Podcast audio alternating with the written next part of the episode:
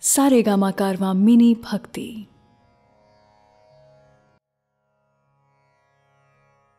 भगवत गीता, अध्याय तीन। कर्म योग। कर्म तो हर पल, हर समय हम सब करते हैं। ऐसा कोई क्षण संभव नहीं कि जब हम कर्म किए बिना रह सकें। कुछ कर्म झूठ और फरेब से भरे होते हैं और कुछ कर्तव्य के लिए किए जाते हैं। तो फिर ऐसे कौन से कर्म हैं जो हमें हमारे लक्ष्य तक ले जाएँगे? उसी के एनालिसिस श्री कृष्ण हमारे लिए करेंगे और हम उसे आम जन जन की भाषा में, यानी कि आपकी ही बोली में, आपके लिए लाए हैं। मैं शैलेंद्र भारती प्रणाम के साथ गीता के अध्याय तीन को प्रस्तुत करता हूँ।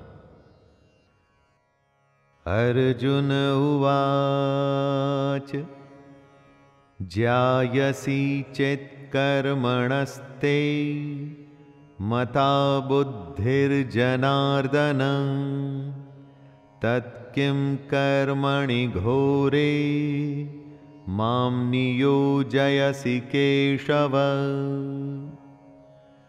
अर्जुन पूछते हैं, हे जनार्दन यदि आपको कर्म के मुकाबले ज्ञान बेहतर लगता है तो फिर, हे केशव, मुझे भयंकर कर्म में क्यों लगाते हैं? कृष्ण ज्ञान को कर्म से अधिक बेहतर बताते हैं। तो उस हालत में यह सवाल उचित बनता है कि वह अर्जुन को कर्म करने के लिए मतलब युद्ध करने के लिए क्यों कह रहे हैं? क्योंकि अगर ज्ञान की ही बात है तो वो तो अर्जुन कृष्ण से ले ही रहे हैं। तो अपनों को मारने के ऐसे भयंकर युद्ध में कृष्ण उन्हें क्यों लगा रहे हैं? दोस्तों, कितनी ही बार हमारे मन में ऐसे प्रश्न आते हैं कि कर्म आखिर क्यों करना? व्यामिश्रेणेव वाक्येन, बुद्धिं मोहयसीव मे, तदेकं वद निश्चित्य। येन श्रेयो हमाप्नुयाम।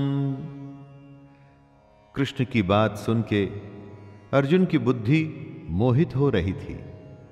समझने के बजाय वो और ज़्यादा उलझ रहा था। इसलिए अर्जुन कृष्ण से कहता है, एक बात बताइए प्रभु, जिससे मेरी उलझन दूर हो सके। अर्जुन कहना चाहते हैं कि भगवान कंफ्यूज मत करिए। मेरी दुविधा को दूर करके कोई एक बात बताइए जिस पे मैं चल सकूँ। कृष्ण ने जो बातें बताई, वो गूढ़ हैं कॉम्प्लिकेटेड हैं, गहरी हैं। ऊपर से देख के ऐसा लगता है कि ये तो बस ज्ञान की बातें हैं। इन पर चलें तो चलें कैसे?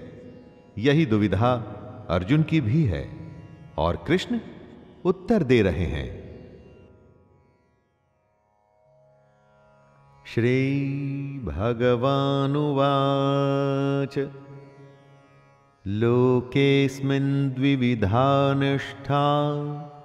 पुरा प्रोक्ता मया नघ।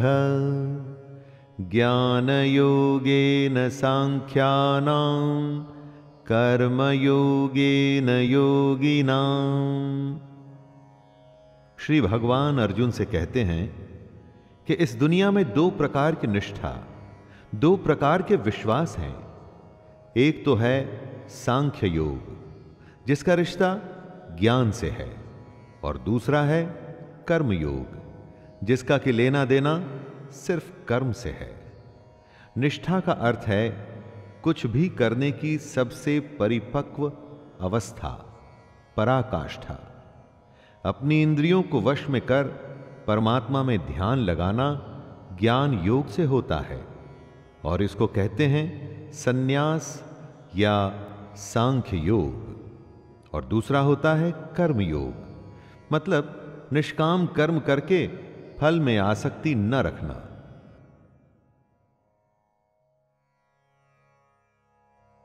न कर्मणामनारंभान् नैष्कर्म्यं पुरुषोष्णुते। न च सन्न्यासनादेव, सिद्धिं समधिगच्छति। मनुष्य न तो कर्मों को शुरू किए बिना निष्कर्मता को, अर्थात योग निष्ठा को प्राप्त होता है, और न कर्मों के केवल छोड़ देने से सिद्धि, यानी सांख्य निष्ठा को ही प्राप्त होता है। दोस्तों, ऐसा नहीं कि आप कर्म करें ही ना और स्वयं को सन्यासी कहें। ऐसे तो दुनिया चल ही नहीं पाएगी। अपने कर्तव्य को छोड़ यदि आप सन्यासी बन जाते हैं और आप समझते हैं कि आपको मोक्ष मिल जाएगा, ना तो वो संभव नहीं है। ऐसा नहीं हो सकता कि कर्मों को त्याग दें और खुद को कर्म योगी कहें। कर्म को न करने से या उसे हमेशा के लिए त्याग देने से कुछ भी हासिल नहीं होगा।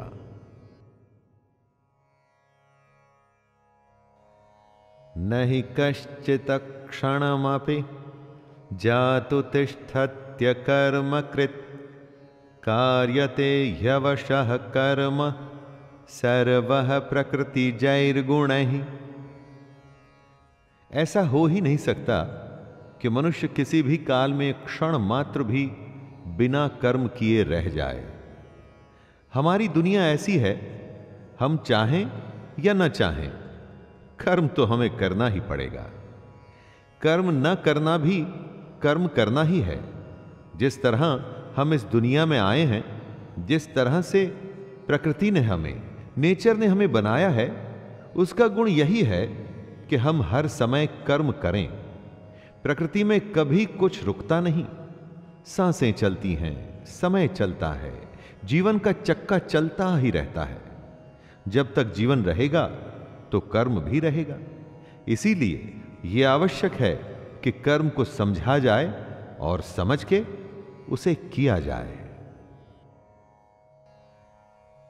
कर्मेन्द्रियाणि संयम्य, य आस्ते मनसा स्मरन्।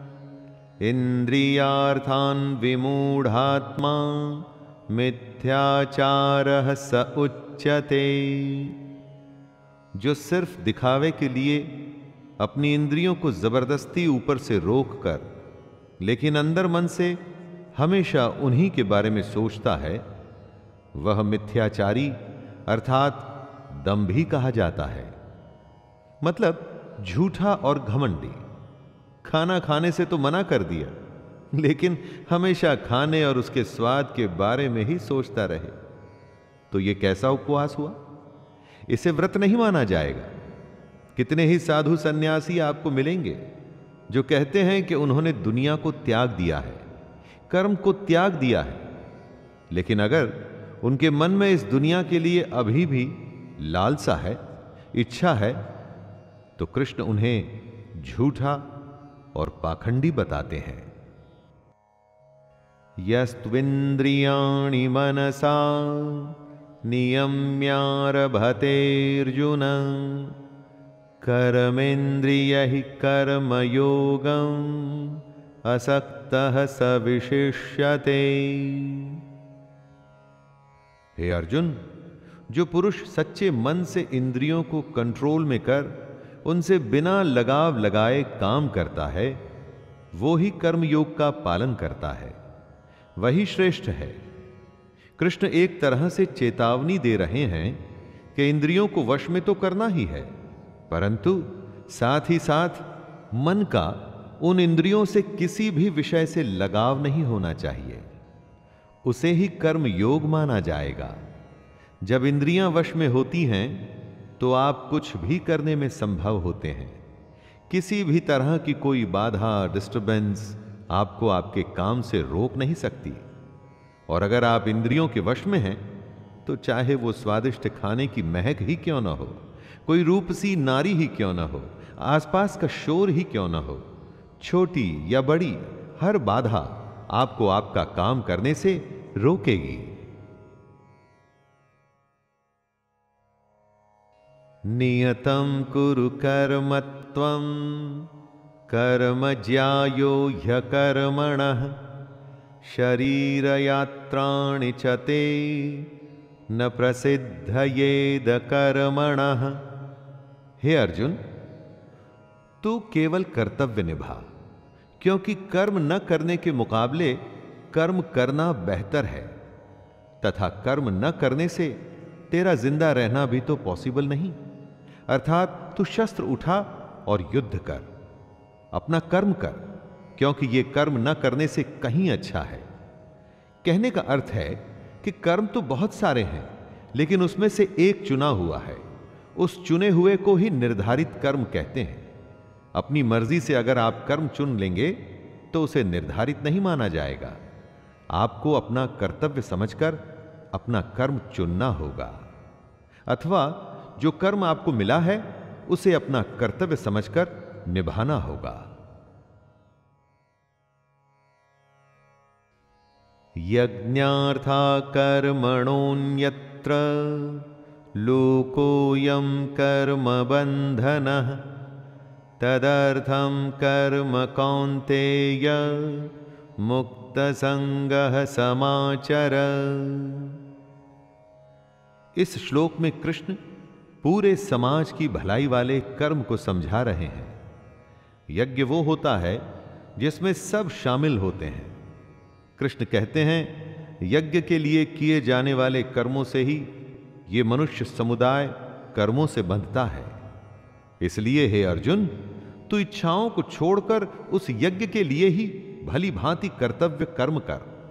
यज्ञ, अर्थात समाज और प्रजा की भलाई के लिए किया गया निस्वार्थ काम, हमको भी अपने कर्तव्यों को यज्ञ समझ ऐसे कामों में अपना योगदान देना चाहिए, जिससे समाज का भला हो। अगर हम सब अपने काम को यज्ञ समझ, उसे सम्मान पूर्वक करें तो सबका भला होगा। इसे ही आप निर्धारित कर्म भी मानिए।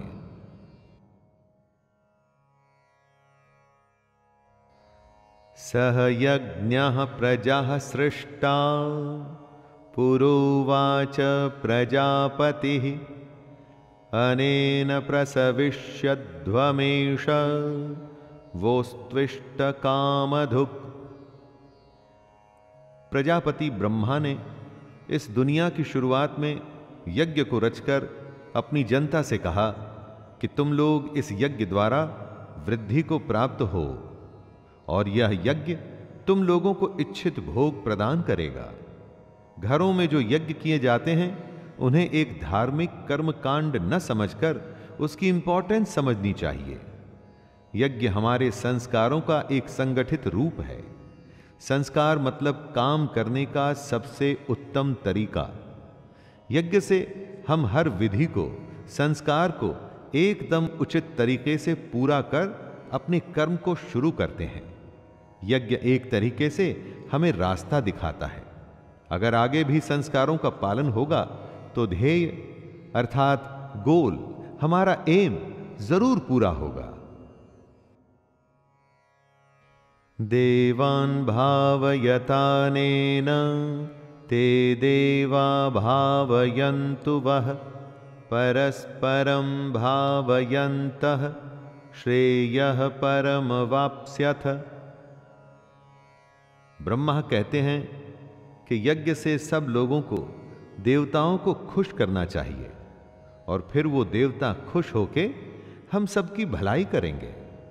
इस प्रकार निस्वार्थ भाव से एक दूसरे को उन्नत करते हुए तुम लोग परम कल्याण को प्राप्त हो जाओगे।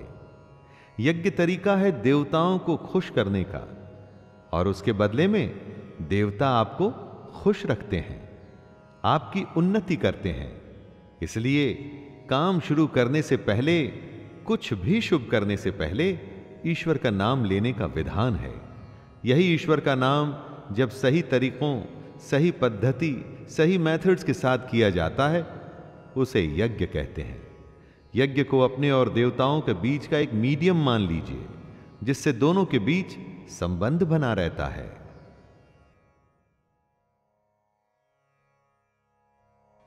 इष्टान भोगान वो देवा, दास्यन्ते यज्ञ भाविता तैर्दत्त तान् प्रदायैभ्यो, यो भुंक्तेस्तेन एव सह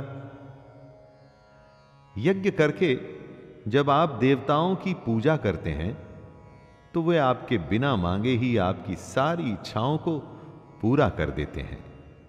लेकिन जो यज्ञ नहीं करता, उस यज्ञ से देवता को प्रणाम नहीं करता, लेकिन फिर भी अपनी इच्छाओं को पूरा करना चाहता है, उन्हें चोर समझना चाहिए।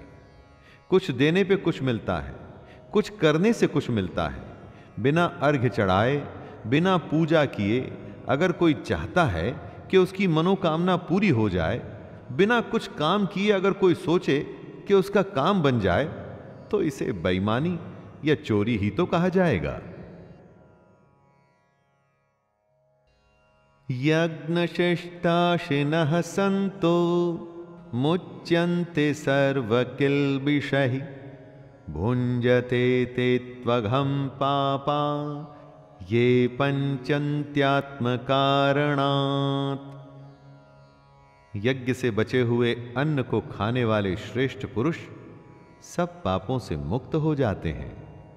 और जो पापी लोग अपना शरीर पोषण करने के लिए ही अन्न पकाते हैं, वे तो पाप को ही खाते हैं।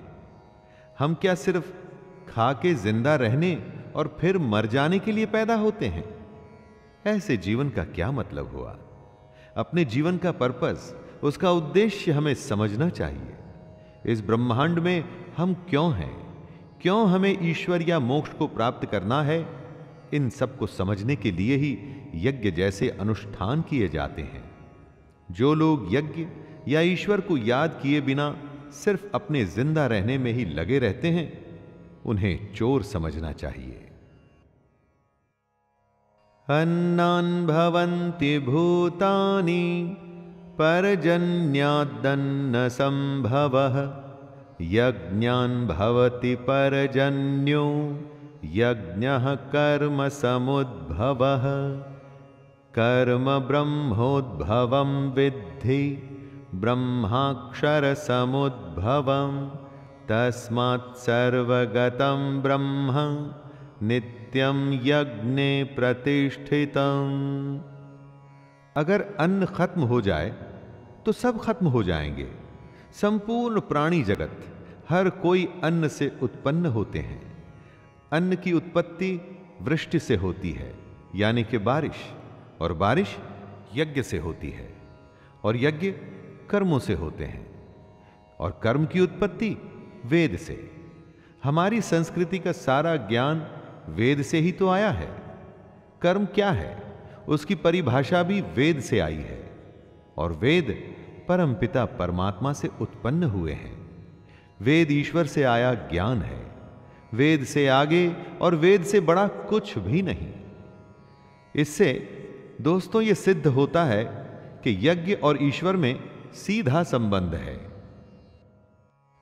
एवं प्रवर्तितं चक्रम नानुवर्तयतीह यः अघायुरिन्द्रियारामो मोघम पार्थ सजीवति। कृष्ण कह रहे हैं, हे पार्थ, जो पुरुष परंपरा से नहीं चलता, जो सृष्टि चक्र प्रकृति के नियमों का पालन नहीं करता। मतलब जो अपने कर्तव्य का पालन नहीं करता, वह इंद्रियों के द्वारा भोगों में रमण करने वाला पापायु पुरुष व्यर्थ ही जीता है। ऐसा पुरुष, ऐसा इंसान बस इंद्रियों के वश में होकर के ज़िंदा रहता है, जीता है और मर जाता है। उसके जीवन मृत्यु का चक्कर चलता ही रहता है, चलता ही रहता है। ऐसे इंसान के जीने और मरने का कोई मतलब नहीं। वेदों में, ग्रंथों में जो ज्ञान, जो नियम बनाए हैं, उनका मतलब है। और उस मतलब के अनुसार हमको अपना जीवन जीना चाहिए।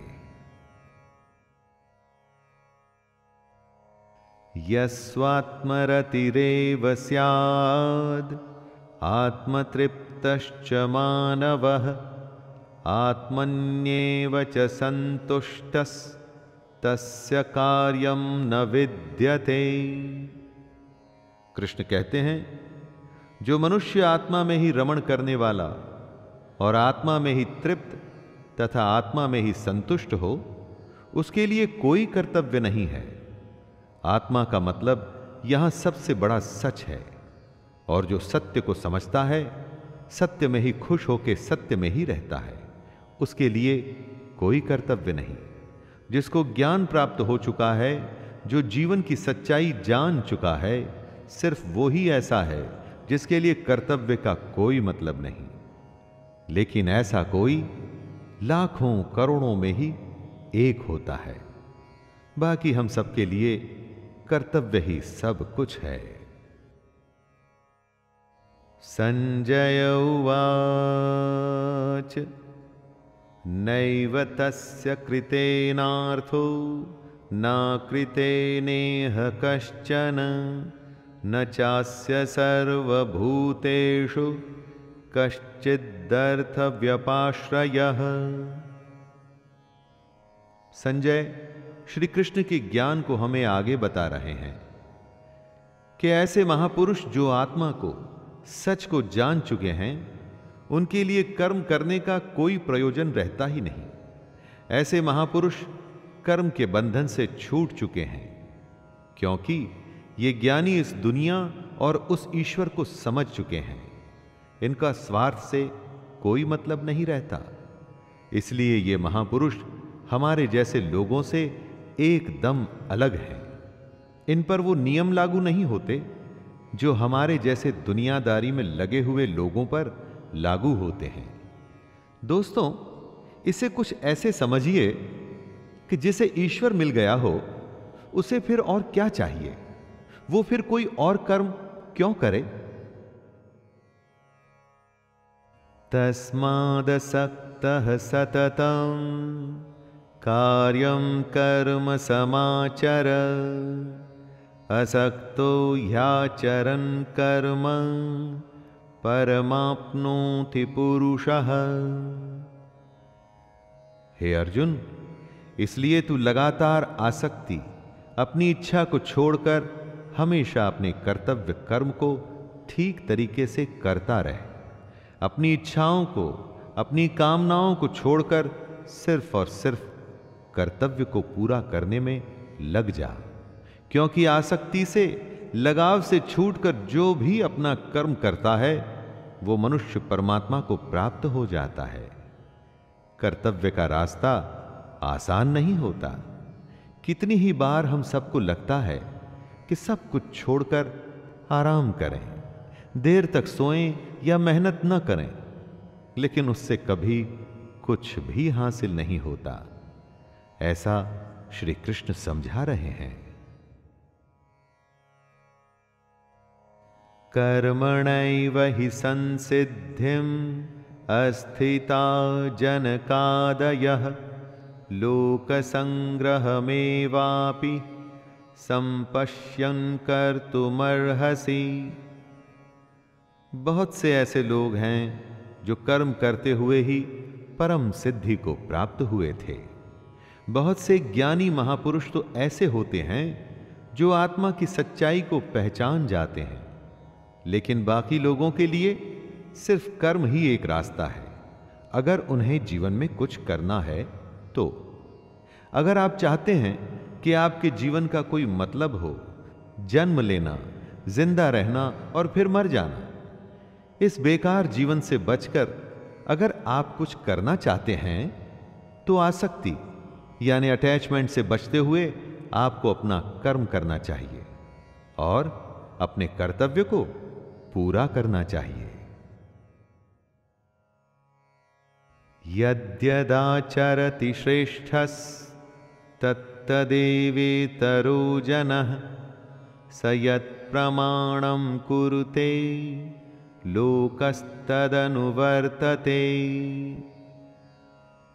लीडर जो होता है ना, वो आगे चलता है और बाकी सब उसके पीछे पीछे इसलिए आपको यह फैसला करना है कि आप आगे चलने वाले हैं या पीछे। कृष्ण कहते हैं कि श्रेष्ठ पुरुष जो जो आचरण करता है, अन्य पुरुष भी वैसा वैसा ही आचरण करते हैं। वो जो कुछ प्रमाण कर देता है, समस्त मनुष्य समुदाय उसी के अनुसार बरतने लग जाता है। कहने का अर्थ है, जो हमारे आदर्श होते हैं, हम उन्हीं को फॉलो करते हैं। किसी भी फ़ील्ड को ले लीजिए। कुछ ऐसे लोग होते हैं जो उस फ़ील्ड में सर्वश्रेष्ठ होते हैं और पूरी दुनिया उन्हीं के जैसा करने की कोशिश करती रहती है। लीडर एक होता है और फॉलोअर्स अनगिनत। तो दोस्तों, आप क्या बनना चाहते हैं? आगे या पीछे? यानी कि आप आगे चलना चाहते हैं या सबके पीछे? न मे पार्थास्ति कर्तव्यम। त्रिषु लोकेषु किंचन नानवाप्तमवाप्तव्यम। वर्त एव च कर्मणि।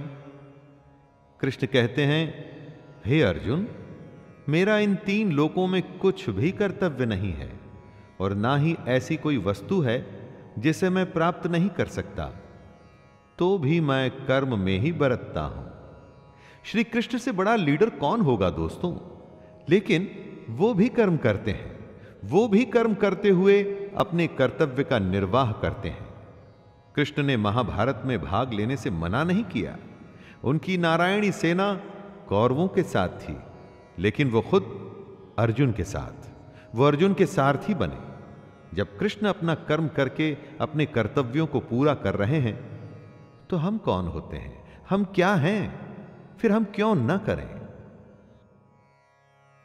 यदि हम न वर्तेयम जातु कर्मण्यतंद्रितः मम वर्तमानुवर्तन्ते, मनुष्या पार्थ सर्वशः। कृष्ण कहते हैं, हे पार्थ अगर मैं कर्मों को करने में सावधानी न बरतूं तो बड़ा अनर्थ हो जाएगा। हर कोई श्री कृष्ण को फॉलो करता है। अगर आपका लीडर ही कुछ नहीं करेगा, अगर भगवान ही कुछ नहीं करेंगे तो मनुष्य तो सब कुछ करना छोड़ देंगे। जो सबसे बड़ा होता है, लीडर होता है, सर्वश्रेष्ठ होता है, सब उसके पीछे चलते हैं। अब अगर कृष्ण ये सोचते कि मैं तो भगवान हूँ और मैं कर्म नहीं करूँगा तो उन्हें किसी और को ज्ञान देने का क्या अधिकार रह जाता? ईश्वर होते हुए भी उन्होंने अपने हर कर्तव्य का पालन किया। कर्म से कभी पीछे नहीं हटे। उनके पग चिन्हों पर ही अब हमें चलना है और कोशिश करनी है सर्वश्रेष्ठ बनने की। यदि उत्सिदेयुरिमे लोका न कुर्यां कर्म चेदहम शंकरस्य च कर्तास्याम उपहन्यामि प्रजा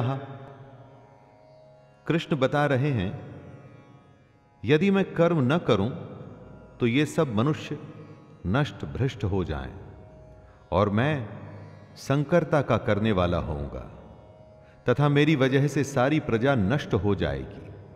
अगर कृष्ण कर्म नहीं करेंगे तो दोस्तों दुनिया खत्म हो जाएगी, मनुष्य नष्ट हो जाएँगे। सोचिए, ये दुनिया उन्हीं की तो लीला है, माया है, खेल है, और जिसने खेल को रचा है, अगर वो ही अपना कर्म नहीं करेगा तो दुनिया में क्या बचेगा? चाहे वो ईश्वर हो या साधारण इंसान, नियम तो सब पर लागू होते हैं। अगर कर्म का नियम है तो वो कृष्ण को भी करना पड़ेगा। और हमें और आपको भी। सक्ता कर्मण्य विद्वांसो यथा कुरवंती भारत। कुर्याद्विद्वांस तथा सक्त चिकीर्षूर्लोक संग्रह हे भारत, जिनमें समझ नहीं होती ना वो कर्म में आसक्त होकर काम करते हैं। विद्वानों को, समझदारों को बिना लगाव के कर्म करना चाहिए। क्या यज्ञ करने से हम ज्ञानी हो जाते हैं? कर्म को सही विधि करने से क्या हम ज्ञानी हो जाते हैं? नहीं, कर्म करना है, लेकिन उससे आसक्ति, अटैचमेंट नहीं रखनी। और ऐसा करना आसान नहीं है। अगर कोई ऐसा ज्ञानी है जिसका कि कर्मों से कोई लेना देना नहीं, जैसे कि साधु सन्यासी, जिनकी कर्म में आसक्ति नहीं तो ऐसे लोगों को समाज सेवा में लग जाना चाहिए। यह उनके लिए कहा गया है, जिन्हें लगता है कि दुनिया छोड़ सन्यासी बनने से उन्हें भगवान या सत्य की प्राप्ति हो जाएगी। न बुद्धि बुद्धिभेदं जनयेद। ज्ञानां कर्मसङ्गिनां जोषयेत् सर्वकर्माणि विद्वान् युक्तः समाचरन्। जो ज्ञानी हैं, जिन्हें ईश्वर की सच्चाई मालूम हो चुकी है, उनकी यह ज़िम्मेदारी बन जाती है कि उनके काम करने के तरीके से कहीं किसी और के मन में कर्म के प्रति अश्रद्धा अपमान सब पैदा न हो जाए। आप किसी ज्ञानी को देख ये सोच सकते हैं कि वो कुछ करते ही नहीं तो मैं भी ना करूँ। इसलिए ये उन ज्ञानियों, महापुरुषों के लिए ज़रूरी है कि वो ऐसा उदाहरण सामने रखें, जिससे हर कोई अपना कर्म, अपना कर्तव्य करने के लिए प्रेरित हो। दोस्तों, साधु को देख अगर सब अपना परिवार छोड़कर दुनिया छोड़ने लगे तो दुनिया चल नहीं पाएगी। प्रकृते क्रियमाणानि, गुण कर्माणि सर्वशः। अहंकार विमूढ़ात्मा करताहमिति मन्यते। हर इंसान की एक प्रकृति होती है, एक नेचर होता है।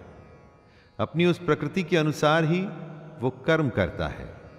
हर कर्म उस प्रकृति के गुण के हिसाब से ही होता है, जिसके अंदर घमंड भरा होता है वो ये सोचता है कि मैं करता हूँ। मतलब कि करने वाला वो है। ऐसा सोचने वाले को अज्ञानी कहा गया है। आप जो भी काम करते हैं, उस काम को करवाने वाली आपकी प्रकृति है। उस प्रकृति के गुण हैं। कितनी ही बार ऐसा होता होगा कि गुस्से में आप कुछ ऐसा कर जाते हैं जो आप नहीं करना चाहते थे। वो आपका क्रोध आपसे करवा देता है। सोचिए और समझने की कोशिश करिए कि आपकी प्रकृति क्या है।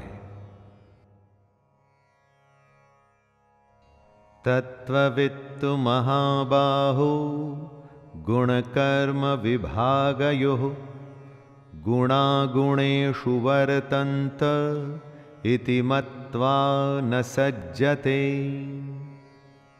यहाँ पर कृष्ण ने बहुत ही ज़्यादा गहरी बात कही है।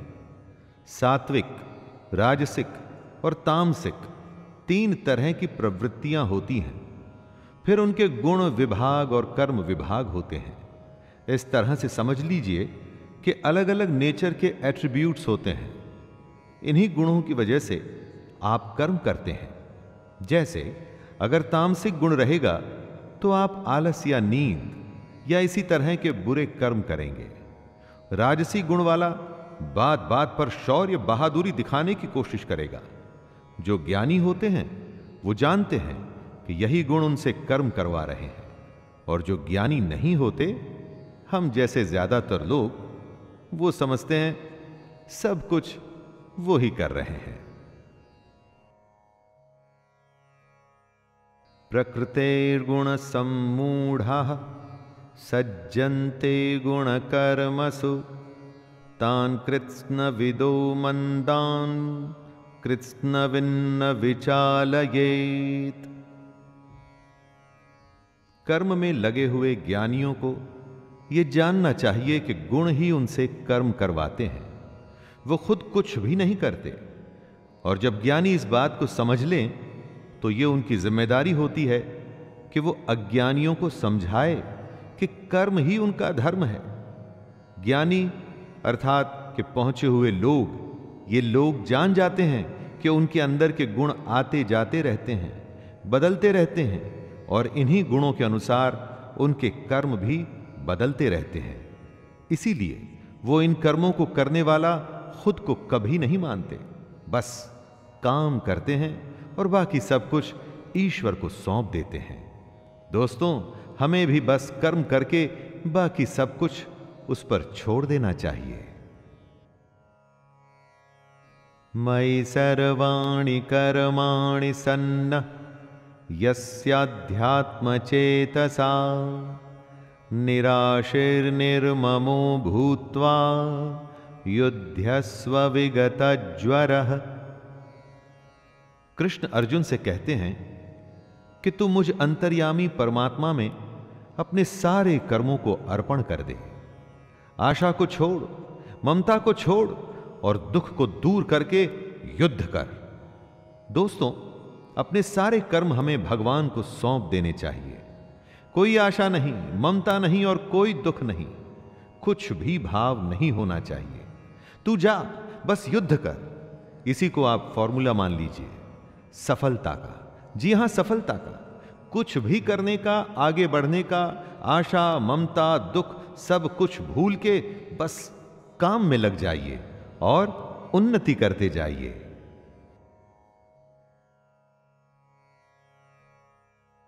ये मे मतामिदं नित्यम् अनुतिष्ठन्ति मानवः, श्रद्धावन्तो न सूयन्तो, मुच्यन्ते तेति कर्मभिः। जीवन का मकसद है मोक्ष प्राप्त करना, जीने मरने के चक्कर से बचना, निष्काम कर्म का अगला कदम वही होता है। इसी के बारे में कृष्ण कहते हैं कि जो कोई मनुष्य दोष दृष्टि से रहित और श्रद्धा युक्त होकर मेरे इस मत का सदा अनुसरण करेगा, वो सारे कर्मों से छूट जाएगा। जो भी कोई सुख, दुख और मोह को छोड़कर बस अपने कर्म को सिर्फ़ मुझे अर्पण करता है और कर्म को सच्चे मन से करता है, वो कर्म के सारे बंधन से छूट जाता है। और कर्म के बंधन से छूटने का अर्थ है, जन्म मृत्यु के चक्कर से बचना। ये त्वेतदभ्यसूयन्तो नानुतिष्ठन्ति मे मतम्। सर्वज्ञानविमूढांस्तान् विद्धि नष्टान चेतसः कृष्ण कहते हैं कि कई लोग घमंड करके खुद को बहुत बड़ा समझते हैं। उन्हें लगता है कि वही करते हैं, सब कुछ वही करते हैं। उन्हें नहीं लगता कि उन्हें अपना कर्म श्री कृष्ण को, ईश्वर को अर्पण करना चाहिए। ऐसे लोग अपने झूठे ज्ञान में ही मस्त रहते हैं। कृष्ण उन्हें मूर्ख बताते हुए उनसे दूर रहने की सलाह दे रहे हैं। आपको अपने चारों तरफ़ कई सारे घमंडी दिख जाएँगे दोस्तों, जिन्हें लगता है कि वो कुछ गलत नहीं कर रहे अपने धन और अपने ज्ञान के अहंकार में किसी की बात तक सुनने को तैयार नहीं होते। मैं आपसे यह कहूँगा कि ऐसे लोगों को मूर्ख समझकर आप उनसे दूर ही रहें।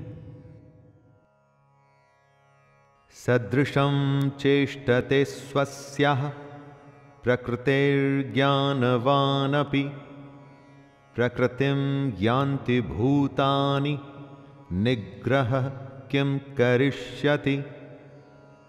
सभी प्राणी प्रकृति को प्राप्त होते हैं, अर्थात अपने स्वभाव से मजबूर होकर कर्म करते हैं। ज्ञानवान भी अपनी प्रकृति के अनुसार कोशिश करता है। फिर इसमें किसी का हट क्या करेगा? कृष्ण ये समझा रहे हैं कि हर प्राणी का अपना एक स्वभाव होता है, नेचर होता है एटीट्यूड होता है, सब उसी के चलते काम करते हैं। जो ज्ञानी हैं, सब कुछ जानते हैं, उनसे भी उनका काम उनकी प्रवृत्ति ही करवाती है। इसमें किसी की हट जिद कुछ भी नहीं कर पाएगी। अगर आप कोशिश करेंगे कि किसी से उसके नेचर के अगेंस्ट काम करवा लें तो आप अपना सिर्फ़ टाइम वेस्ट कर रहे हैं। इंद्रियस्येन्द्रियस्यार्थे रागद्वेषौ व्यवस्थितौ तयोर्नवशमागच्छित्तौ यस्य परिपंथिनौ इंद्रियों में ही प्यार और इंद्रियों में ही क्रोध या द्वेष छुपा है। मनुष्य को उन दोनों के वश में नहीं होना चाहिए, क्योंकि वे दोनों ही इसके कल्याण मार्ग में विघ्न करने वाले महान शत्रु हैं।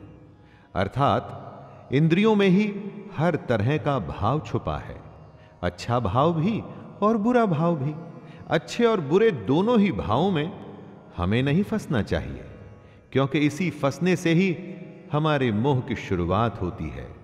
और फिर इन इंद्रियों के चक्कर में हम फंसते हुए चले जाते हैं और कभी भी निकल नहीं पाते। काम, क्रोध, मद, लोभ और मोह को हमें अपना शत्रु मानना चाहिए। श्रेयान स्वधर्मो विगुण, परधर्मात् स्वनुष्ठितात्, स्वधर्मे निधनम श्रेय, परधर्मो भयावह। कृष्ण कहते हैं, अच्छी प्रकार आचरण में लाए हुए दूसरों के धर्म से गुण रहित भी अपना धर्म अति उत्तम है। अपने धर्म में तो मरना भी कल्याणकारक है और दूसरे का धर्म भय को देने वाला है। हर किसी को अपना कर्तव्य, अपना कर्म और अपना धर्म ही करना चाहिए। कृष्ण कहते हैं कि अगर अपने धर्म के लिए मरना भी पड़े तो भी अच्छा है। लेकिन कभी किसी दूसरे के धर्म को स्वीकार नहीं करना चाहिए। कोई बेहद कमज़ोर, जिसे खुद पर विश्वास न हो, दूसरे के धर्म को अपनाता है। जिसमें थोड़ा सा भी आत्मसम्मान होता है ना, वो कभी दूसरे के धर्म को नहीं अपनाता। अर्जुन उवाच, अथ केन प्रयुक्तोऽयं पापं चरति पुरुषः, अनिच्छन्नपि वार्षणेय बलादिव नियोजितः। अर्जुन कहते हैं, हे कृष्ण तो फिर ये मनुष्य खुद न चाहते हुए भी ज़बरदस्ती किस बात से प्रेरित होकर पाप का काम करता है? अर्जुन यहाँ पर बड़ा वैलिड सवाल करते हैं दोस्तों। क्यों मनुष्य कृष्ण के कहे अनुसार नहीं चल पाता? क्यों वो पाप के रास्ते पर चलता है? ऐसा क्या हो जाता है लोगों के साथ कि वो सही रास्ते पे नहीं चल पाते? गलत रास्ते पर क्यों चलने लगते हैं? चाहे वो इस बात को जानते हो या न जानते हो, वो क्या चीज़ है जो उन्हें विवश करती है? पाप के लिए उनकी बुद्धि, उनके मन, उनके गुण किस बात को दोष दें?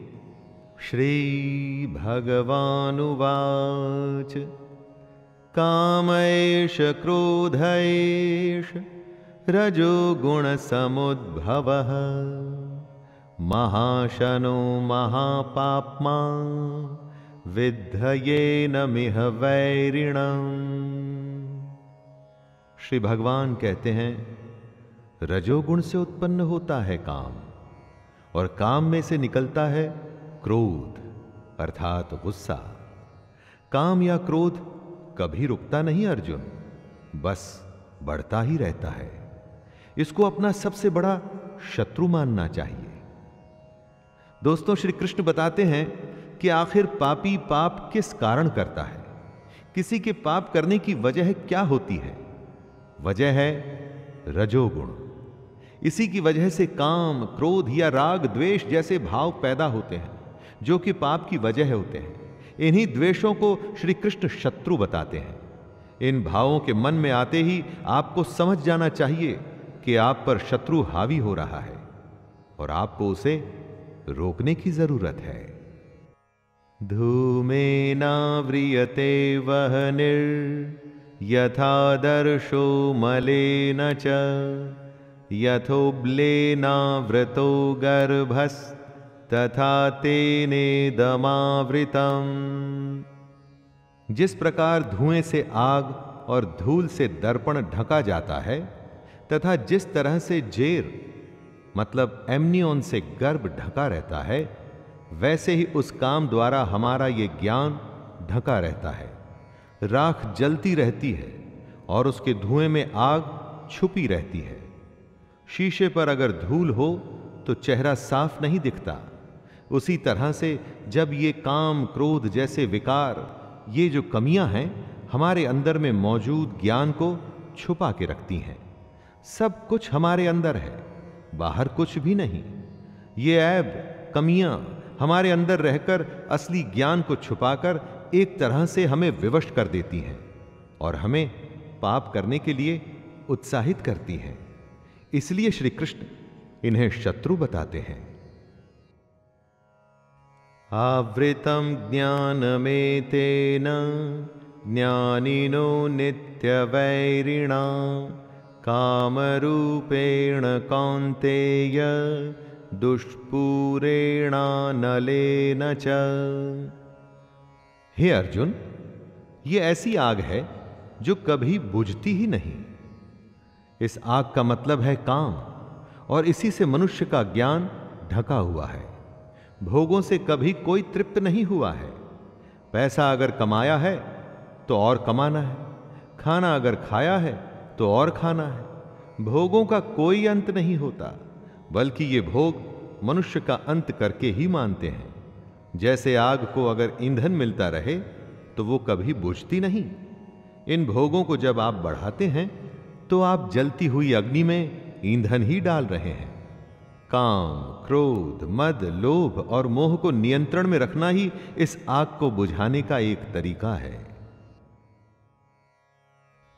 इंद्रियाणि मनोबुद्धिरस्य अधिष्ठानमुच्यते। एतैर्विमोहयत्येष ज्ञानमावृत्य देहिनम्। कृष्ण अर्जुन को समझा रहे हैं कि इंद्रियाँ, मन और बुद्धि, ये सब इसके घर कहे जाते हैं। ये काम इन मन, बुद्धि और इंद्रियों द्वारा ही ज्ञान को कवर करके जीवात्मा को मोहित करता है।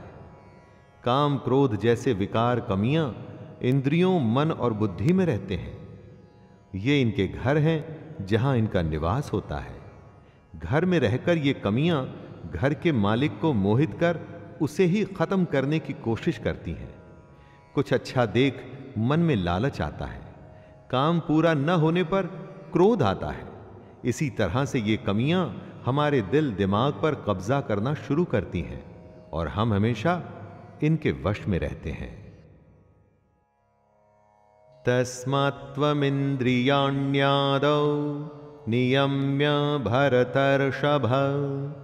पाप्मानं प्रजहिहेनं ज्ञान विज्ञान नाशनम हे अर्जुन, तू पहले इंद्रियों को संयमित कर।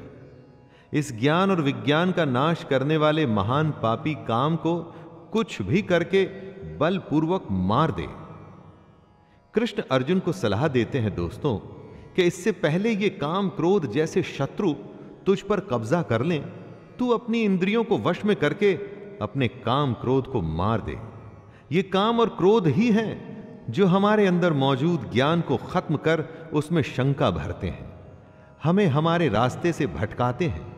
कितनी ही बार आपके साथ भी होता होगा कि कोई ज़रूरी काम करते हुए आराम करने का मन करता होगा। बस यही वो समय होता है दोस्तों, जब आपको अपनी इंद्रियों को वश में करना होता है। इंद्रियाणि पराण्याहुर इंद्रियेभ्य परम मन, मनसस्तु परा बुद्धिर यो बुद्धि परतस्तु सह इंद्रियों को स्थूल शरीर से बेहतर, बलवान और सूक्ष्म, यानी कि सटल कहते हैं। इन इंद्रियों से बेहतर मन है। मन से भी बेहतर बुद्धि है और जो बुद्धि से भी बड़ा है वो आत्मा है। कृष्ण कहते हैं कि हमारे शरीर से श्रेष्ठ हमारी इंद्रियाँ हैं। सही बात है, किसी भी शरीर को उसकी इंद्रियाँ पल भर में वश कर लेती हैं, लेकिन इंद्रियों से बड़ा मन है। आप अपने मन से इंद्रियों को कंट्रोल कर सकते हैं, और मन से बड़ी बुद्धि है। गहरी बात है दोस्तों, इस बात को ध्यान में रखिएगा तो अभी तक सबसे बड़ी हुई बुद्धि और बुद्धि से बड़ी है आत्मा। और इसी आत्मा को समझने का यह सारा खेल है। एवं बुद्धि परम बुद्धवा संस्तभ्यात्मात्मना जहि शत्रु महाबाहो कामरूपम दुरासदम कृष्ण अपनी बात को समझाते हुए कह रहे हैं कि हे अर्जुन इस प्रकार बुद्धि से बेहतर, अर्थात सूक्ष्म, बलवान और अत्यंत श्रेष्ठ आत्मा को मान। बुद्धि से अपने मन को वश में कर, और हे महाबाहो, तू इस काम रूप दुर्जय शत्रु, यानी कि इनविंसिबल एनिमी को मार डाल। बुद्धि से मन को वश में करना है। अगर मन वश में हो गया तो आप इंद्रियों को भी वश में कर देंगे।